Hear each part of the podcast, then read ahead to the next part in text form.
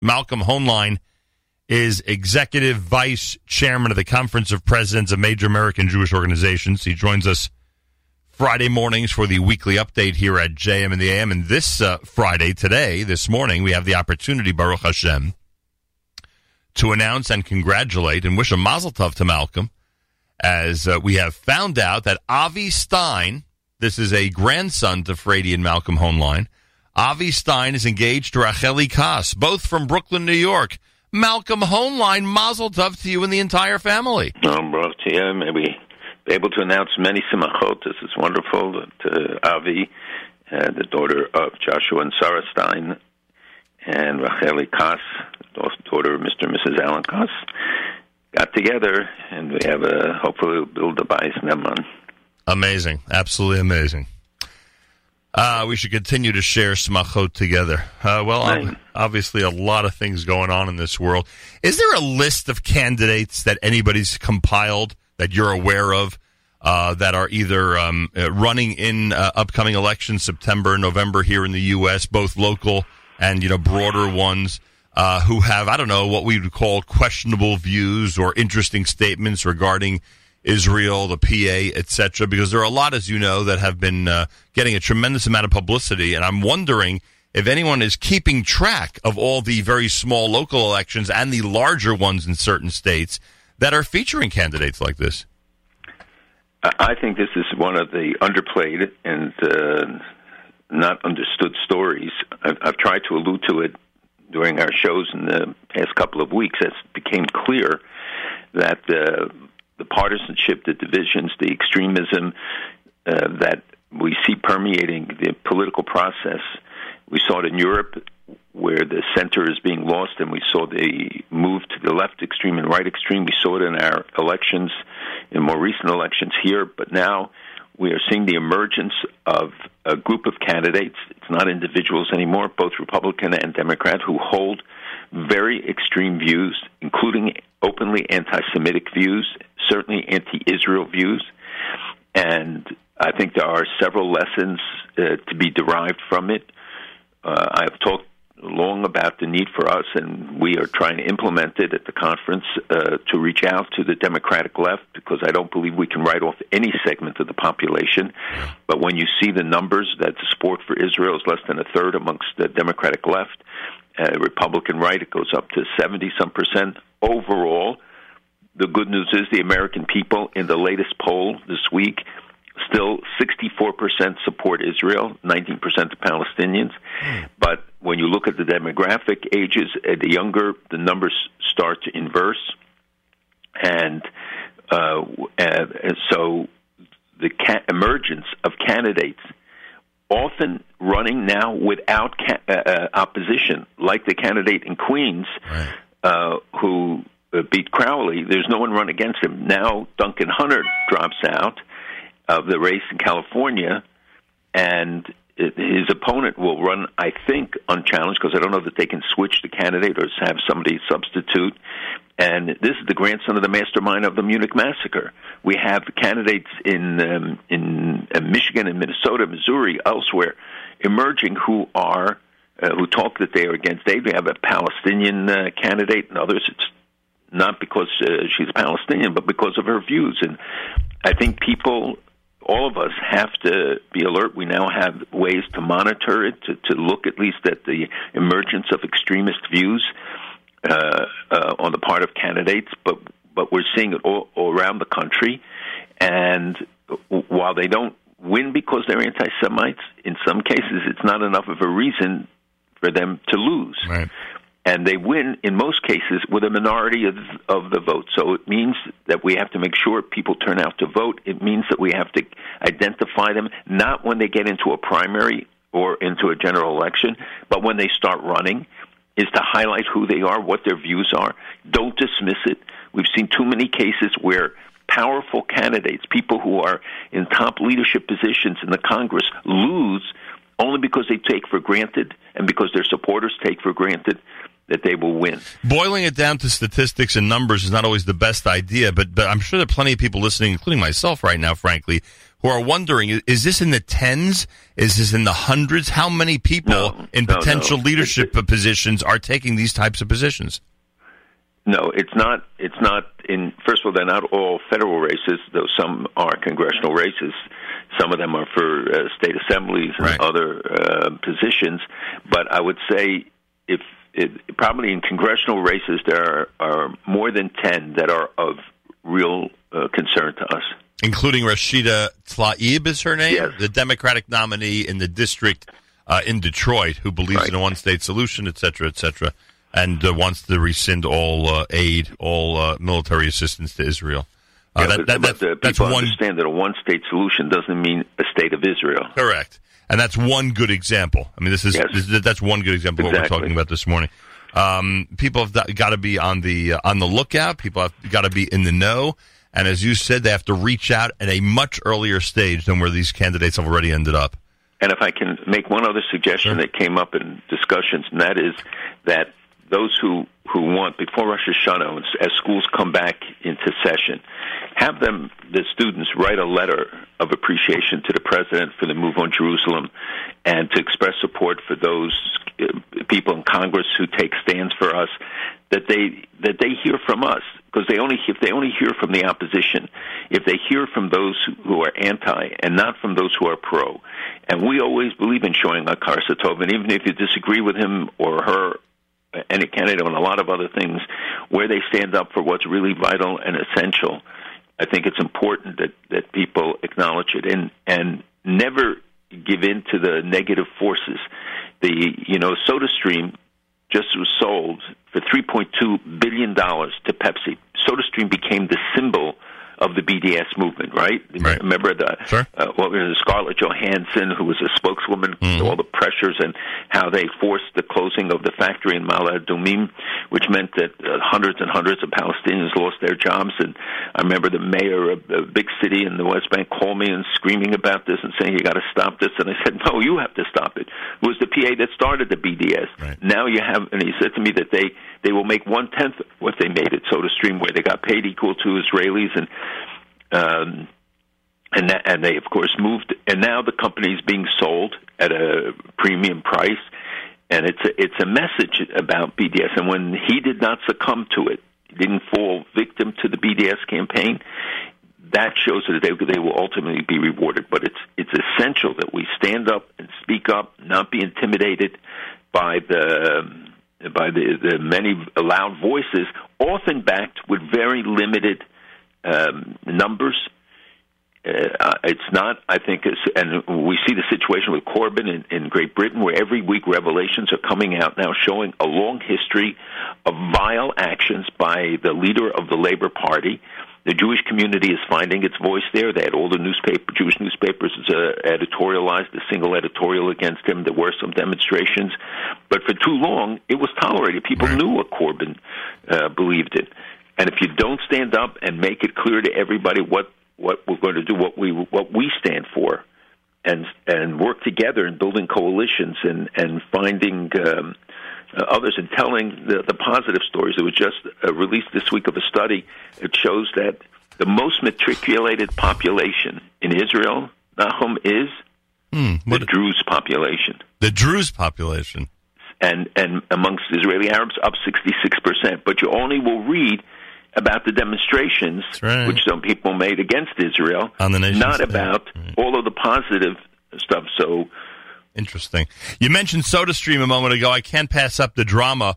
Um, Irvin Birnbaum was on the uh, ship, the Exodus, in 1947, that was turned around by British sol- soldiers upon arrival to mandatory Palestine in 1947. Um, 22 years after being forced back to Germany, he finally made it back to Israel with his wife and three sons. Um, all that SodaStream CEO Daniel Birnbaum told his parents, or by Irvin and Hadassah Birnbaum, on Sunday night was to come to a function of his company at the Tel Aviv Hilton the following afternoon. They did not know until the rest of the world did that the purpose of the event was to, to announce the sale of his carbonated drink machine maker to PepsiCo for $3.2 billion. You know, I said on, uh, on Monday morning, uh, aside from the Pepsi boycott, which, you know, business wise, they thought they were making a good decision uh, when the Arab states said, you know, if you sell to Israel, we're not buying from you. So they thought they were making a good, good business decision. But when I was growing up, Malcolm, our elementary school was filled with stickers. The walls had stickers on them that said, don't buy Pepsi. Pepsi sells to Russia. Russia sells Jews. I think that's the exact quote. You know, as a kid, you remember this stuff and it gets, yeah. it, it, gets uh, committed to memory. Uh, and now look what's going on. And I know that, you know, we do love to emphasize the positive news and and you always help us understand this in the context of history. It's incredible that this symbol, not just of BDS in recent times, but a symbol of complete uh, a complete um, commercial anti-Zionism. Let's put it that way, right? Even if it was for business reasons, whatever it was, commercial anti-Zionism is now making a deal with SodaStream, built in Israel to this multi-billion dollar corporation, to bring it under their umbrella. The whole thing is just amazing. It is amazing. I do remember that well. That because they said that it succumbed to the uh, Arab boycott, right. and uh, at, at other times it was because of uh, uh, their dealings with Russia at a time when we were trying to put the pressure on for the release of of uh, Russian Jews. But they, you know, they when you do the right thing, ultimately in most cases, it gets rewarded. I, I saw this week, and I try every week to update the companies that, uh, as a result of the sanctions against Iran, have taken action. And this week, uh, yesterday, uh, British Airways, KLM, Air France, right. all discontinued their activity in Iran. Now, some of these are government owned. And when you know that the EU, and I've reported regularly, has you know tried all sorts of blocking um, legislation against the sanctions, promising to back the companies. It's all come to naught. This week, also, Deutsche Telekom, which is the largest telecommunications provider in Europe, and uh, and Deutsche Bahn, which is a railroad, both state-owned German companies, and, uh, and they joined Daimler-Benz and others, all of whom withdrew uh, and are withdrawing from um, uh, uh, doing business despite the blocking statute, as they call it, from uh, to protect the firms. So when you stand up and you do the right thing, as the administration did in regard to Iran now, and everybody predicted that you know we would just be cut out of contracts. When China announced that they're not going to let their ships carry the um, oil, they're going to use Iranian uh, carriers because they're afraid of uh, of the boycott. The companies don't want to don't want to carry it and it applies everywhere that that we should never be intimidated, and we have to assess what is the right thing to do. It doesn't right. mean you always do what you you know God wants you to do. You do it when it's smart to do it. And not to downplay what you just described regarding the airlines, I get that, and you know, good wins over evil in the long run. We know, but it is possible in this case that some of the airlines just went to their governments or went to other officials and said, "Look." this is this is killing our pocketbook. This is killing our wallet. If we go ahead and continue this type of uh, activity, and Iran may as well eliminate the route and you know and reap the benefits of it, right? I guess it was a practical decision involved as well.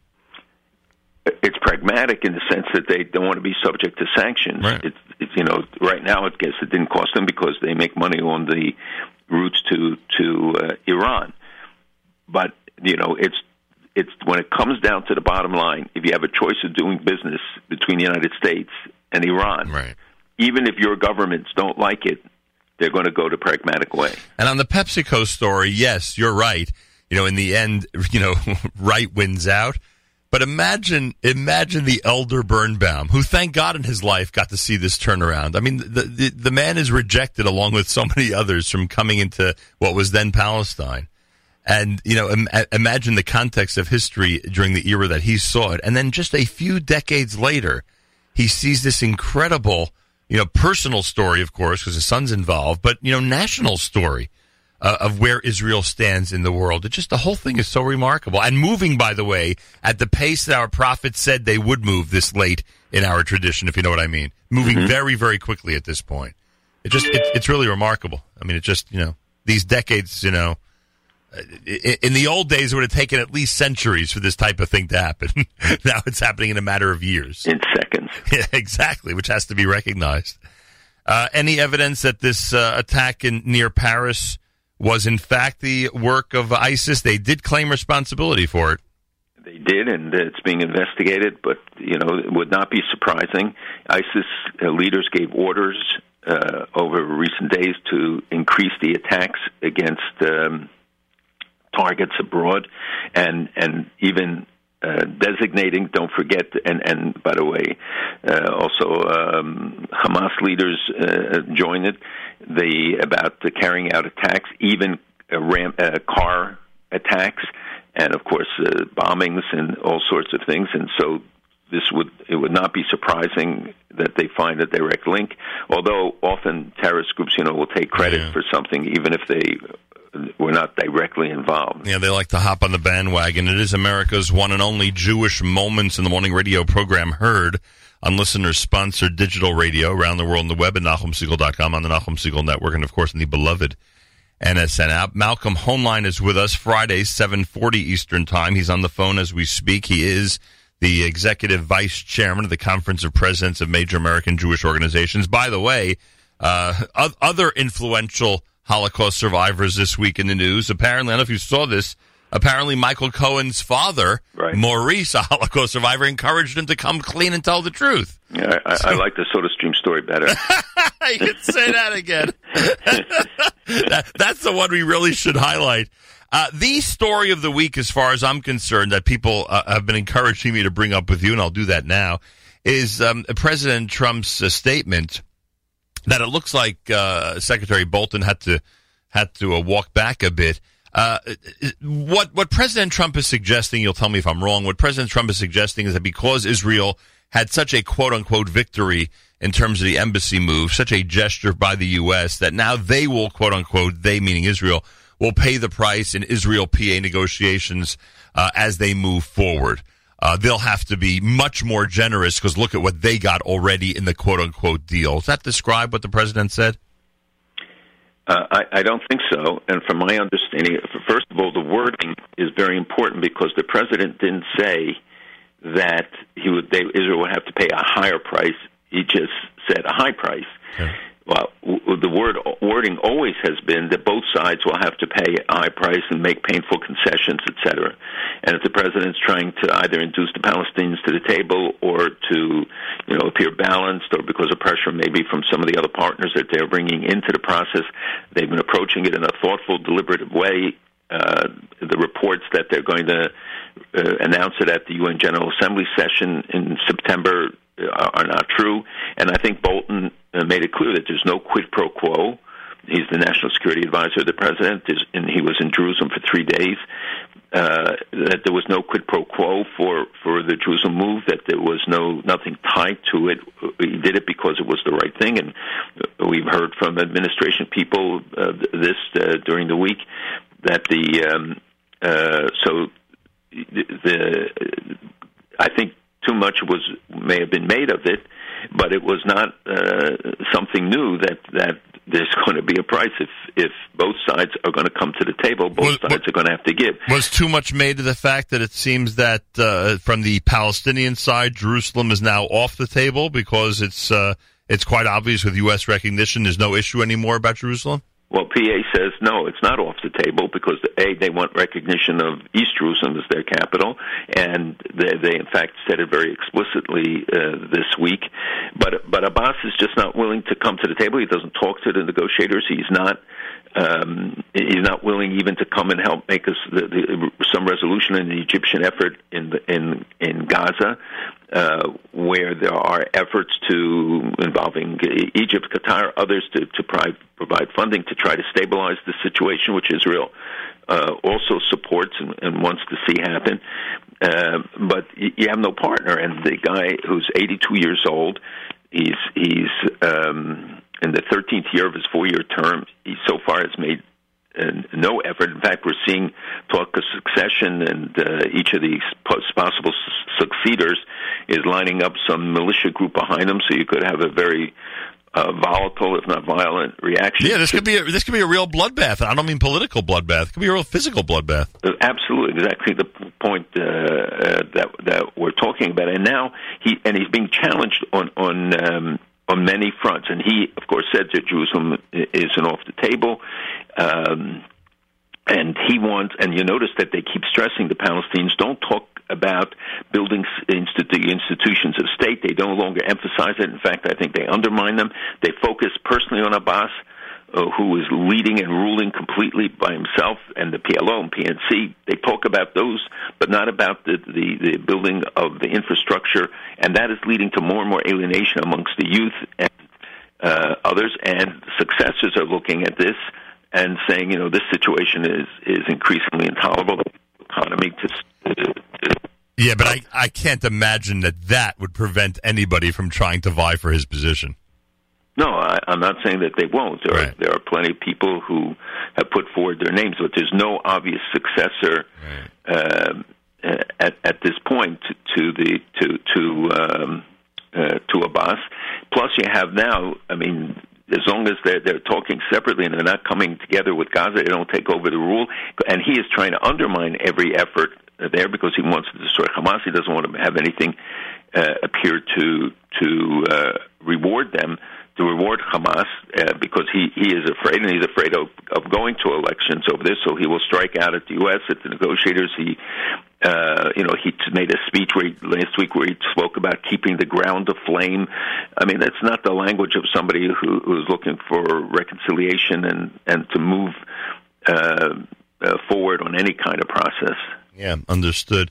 Um, the the president, the president, the prime minister of Israel was in Lithuania this week. Uh, I think he's still there now, if I'm not mistaken. Uh, why are these meetings with, with, with what some people would refer to as smaller countries and Russia, etc. Why are they so important to Israel? Well, East Europe is very important uh, in general because they tend to vote more uh, sympathetically with Israel than uh, old Europe. Uh, they are part of the EU in, in, in many cases, and uh, and um, they vote United Nations often with Israel, so they express appreciation. Uh, these are countries that are facing challenges from Russia, from elsewhere, pressures on them, uh, and there are questionable things because we've seen them honor people that uh, play were collaborators or or worse during World War II. But the prime minister uh, went there and uh, uh, showed appreciation to them, and I, I think he'll be visiting other countries. It, it shows that Israel is not isolated. It shows uh, to those who, who not only predicted, but who still predict that Israel will be alone. And as his trips to, to Latin America, to South America last year, uh, during this past year, all of these things help uh, uh, erode the anti-Israel coalition. When um, uh, Bolton was in Israel, he had to address this issue. Um, um, I'm, I'm sort of wondering whether the prime minister is doubling down on the Trump generosity because now that everything's happened with the embassy, recognition of Jerusalem, etc., um, maybe now uh, the prime minister feels that he can go for the full jackpot by getting American recognition of the Golan and uh, and and having the U.S. recognize it as as really part of Israel. Bolton reacted that there's been no change in U.S. policy in this area. You, you think the prime minister is acting on it for that reason because of the streak that he's on with Washington at this point? I think that it's because of domestic pressures, and I don't think it's going to happen. I think it, it, it, many people feel it would be a mistake to press it right now. Uh, but uh, you know, the, the people are smelling an election and the possibility, not only because of the draft law, but uh, an election will take place no matter what at the end of 19 when this term ends, but more likely earlier, maybe September, uh, maybe uh, January, February, March of of uh, 2019. Uh, so uh, people are grandstanding, and and the issue with the Golan is that people are looking at the reality there. We see the encroachment of Iranian militias. Yeah. We see the others. You know, this week the Houthis from Yemen are in meeting with Nasrallah in Lebanon. You see the connections that uh, that that continue to exist and the, the dominance of Hezbollah in Lebanon. It's the only country where the uh, uh, an extremist revolutionary group is really more powerful than the army of the country itself. And the uh, so they look at, at what's happening in, in, near the Golan with the uh, Syrian troops have taken much of the area. They talk, talk about turning it over to UN, but we know that you have uh, tens of thousands of Iranian militias. So as to take this issue off the table, they're saying it's time to to an exit officially and make it part of Israel. I think most people will say that it's not a smart move at this time. There's no need. Israel has control. The, the supposedly the Russians, others agreed to some sort of a buffer zone. It's questionable about whether they can really hold it. It's really up to Israel to de- defend the border and, and probably uh, Jordan's border as well from the encroachment of uh, of uh, different terrorist uh, groups. Now, Bolton said that the United States would stay till the end of ISIS, the destruction of ISIS, and as long as the Iranians are there. That's very important because I think the withdrawal of U.S. troops would be uh, devastating at this time, uh, and hopefully they will end um, ISIS as a caliphate in in, uh, in uh, overall, but also in Syria, and uh, and get rid of uh, Iran. The Russians supposedly said to him that they would support that, but the implementation uh, is very difficult. Uh, so hopefully, and and the question is what Assad and others uh, will do. I don't believe that in long term they want. Uh, they will want to have their own countries in Iran, but right now it serves their purpose. And you know, Iran was critical in getting them to the point that they're at now. so it's so people were looking at the Golan in in that context, but it, I don't think it's going to happen. Unbelievable. What besides besides obviously it's the biggest issue. Besides national security, draft law you just mentioned, uh, Golan possibly as you just said that could be brought up by Netanyahu for political you know for political reasons. Are, are there other issues that you feel at this point would be as big as those in the upcoming election? In Israel? Yeah. Well, I think Netanyahu will run on the economy and be able to show, you know, what he's done. And it goes back to the, to the economy stupid. Basically, people are concerned about their lives. But for Israel, the big issue always is security. Right. Now, the relationship with the United States being as strong as it is is a real asset, and people in, in Israel feel it uh, pretty universally. Um, so the uh, the domestic issues always arise in in that context, as we've seen with some of the legislative initiatives, initiatives and other things um, in recent uh, in recent months.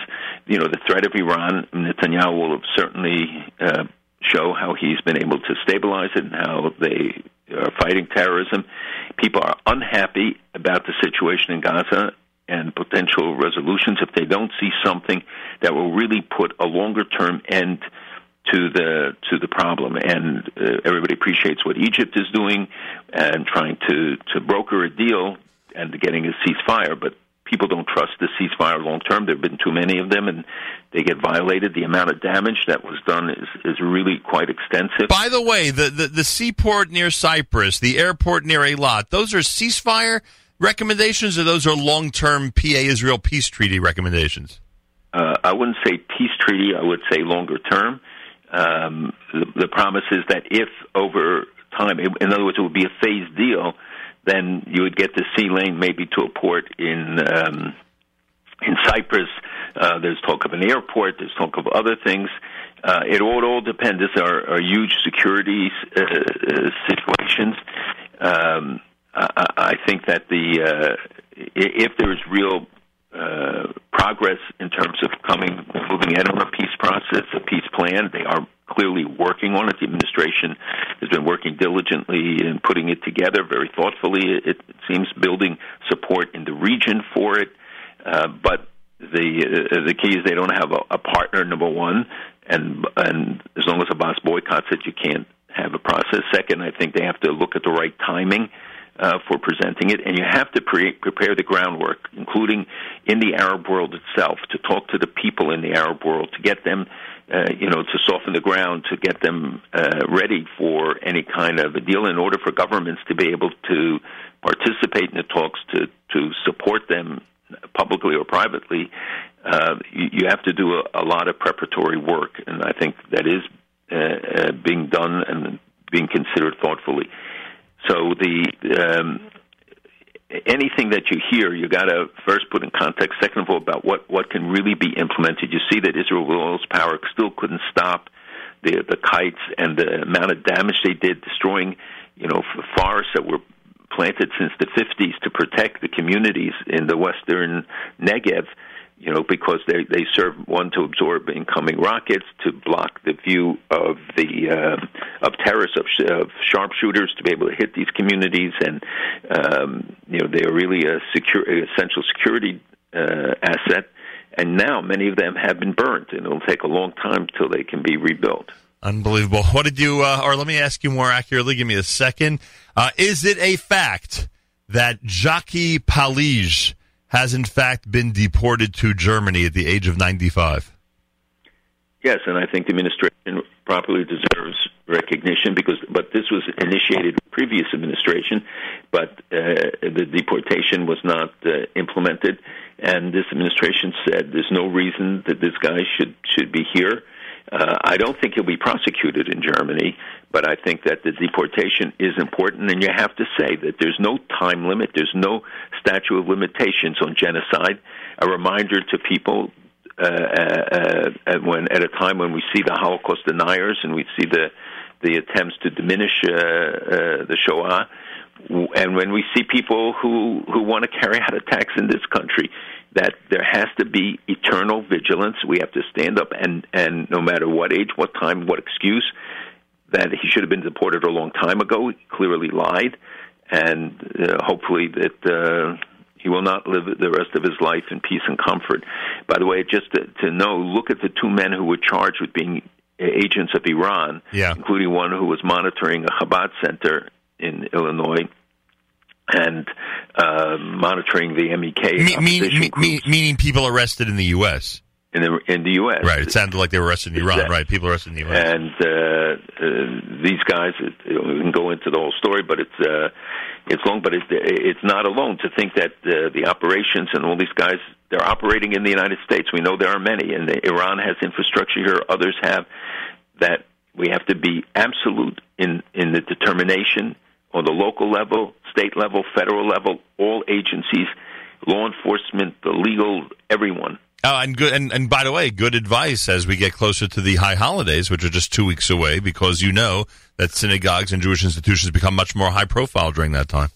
That's right, and this is the time to plan, not the day before Yontif, but to meet with police and to uh, talk to them. And New York Police is, does outreach uh, during this time and really are excellent in that regard.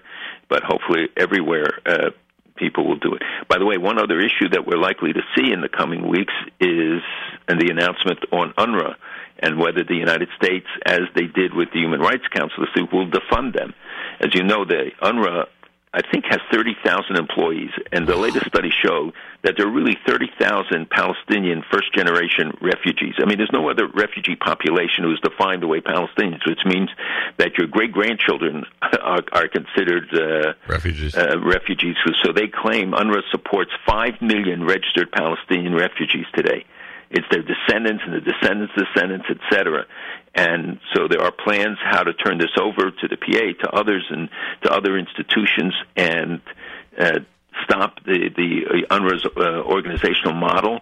And it, it, created a dependency culture, a welfare culture that uh, has long been criticized. As you know, there are special institutions at the UN, agencies that really are just uh, millions and millions of dollars devoted to propaganda against Israel for the Palestinians, uh, and the administration has taken a strong stand at the Human Rights Council. And Now, this move against UNRWA, which I think will in, enjoy support across uh, the political aisles, um, is a, is another important statement. Amazing.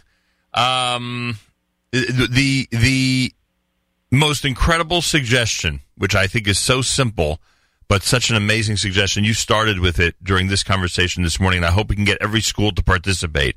The school year should begin with a letter writing campaign from students, teachers, everybody in the school environments, and obviously everybody in the community to President Trump for what he has done in recognizing Jerusalem and moving the embassy during the year 5778. It's an amazing way for the year to end and a perfect way for the brand new year to start. And I'm going to I'm going to do my best to remind everybody about that over the next couple of weeks every single day. I wish them a Shana Tova, but they can also write to their senders, to others who do the right thing and have right. been supportive. that people have to hear from us, and this is a great time, and it'll be a great lesson in civics for the kids. And it's not doesn't have to be partisan. It should be uh, uh, teaching them the lesson of Hakaras Hatov and getting them uh, to understand the importance of voting and being part of the political process.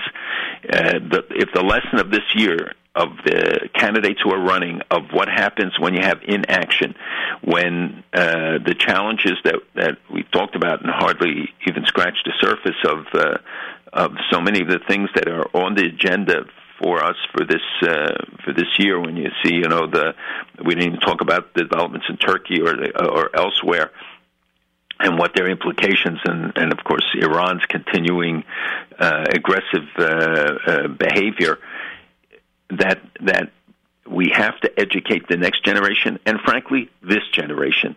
And I know we talk we talk about the kids but we mean for the parents as well. No question about it. Have a wonderful Shabbos. Mazal Tov again to the Stein and Kass and Hoenlein families and we will reconvene Bezrat Hashem next week. God willing. There he is, Malcolm Hoenlein, Executive Vice Chairman of the Conference of Presidents of Major American Jewish Organizations.